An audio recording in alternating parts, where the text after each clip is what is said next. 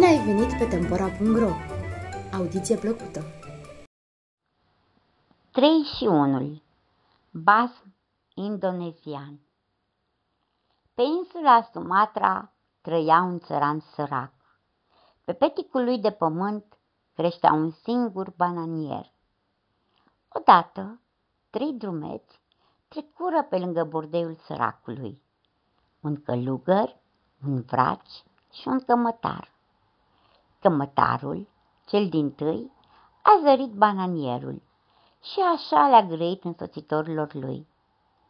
Noi suntem trei, iar țăranul e unul. Cum n-ar putea împiedica să ne înfructăm din bananele lui? Și cei trei ticăloși începură a mânca nepăsător sub ochii țăranului poamele singurului său bananier. Ce faceți cinstite, fețe?" a strigat deznădăjduit țăranul. Sunt doar bananele mele."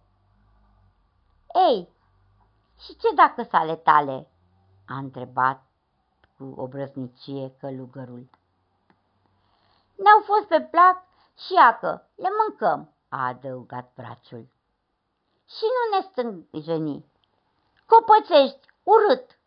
l-a înfricoșat cămătarul.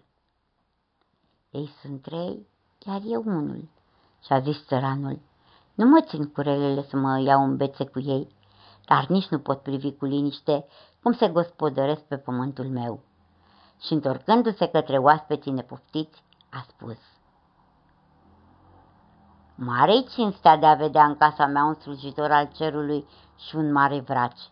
Dar mă întreb, ce caută lângă voi un nevrednic de cinste de teapa cămătarului? Ia priviți numai cât e de lacom.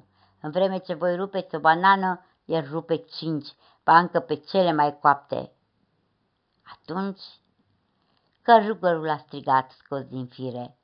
Cămătar, hulpav, ai văzut lipsă de cinste față de un slujitor al cerului. Șterge-o, cât nu ne răfuim cu tine. Ei sunt trei, iar eu unul, și-a zis cu spaimă cămătarul și s-a grăbit să spele putina. Călugărul și braciul urmau să culeagă din pomne stingheriți bananele. Atunci țăranul s-a întors cu asemenea cuvinte către vraci. Nu te supăra, cinstită față, dar mi se pare că știința ta nu e în stare să vindece bolile oamenilor. Ce pricep tu din știința mea, neghiobule? O mulțime de oameni s-au lecuit mulțumită sfaturilor mele. Eu cred totuși că s-au lecuit pentru că așa a vrut cerul. Ce amestești cerul aici?